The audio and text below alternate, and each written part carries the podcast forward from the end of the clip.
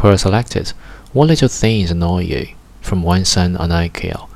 Today in the public bathroom, a guy was washing his hands. I went to wash my hands. I flicked the water into the basin and dried it off on my trousers because, man, this other guy took his wet hand and flicked the water out to his sides, not in the sink, not pointing at the sink. He took both wet hands out, pointing them to the sides, and flicked the water all over the floor and on me.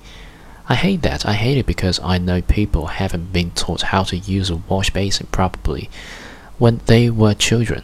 I hate it because I purposely keep my distance from people washing their hands as I know they will flick it everywhere. I hate it that some people still can manage to hit me with water from four meters away, for fuck's sake. You know why I really hate it? Because guys don't wash their hands properly. Bugger had his hand on his nuts and dick, and he merely ran his hand through the water quickly before flicking nasty stuff on me.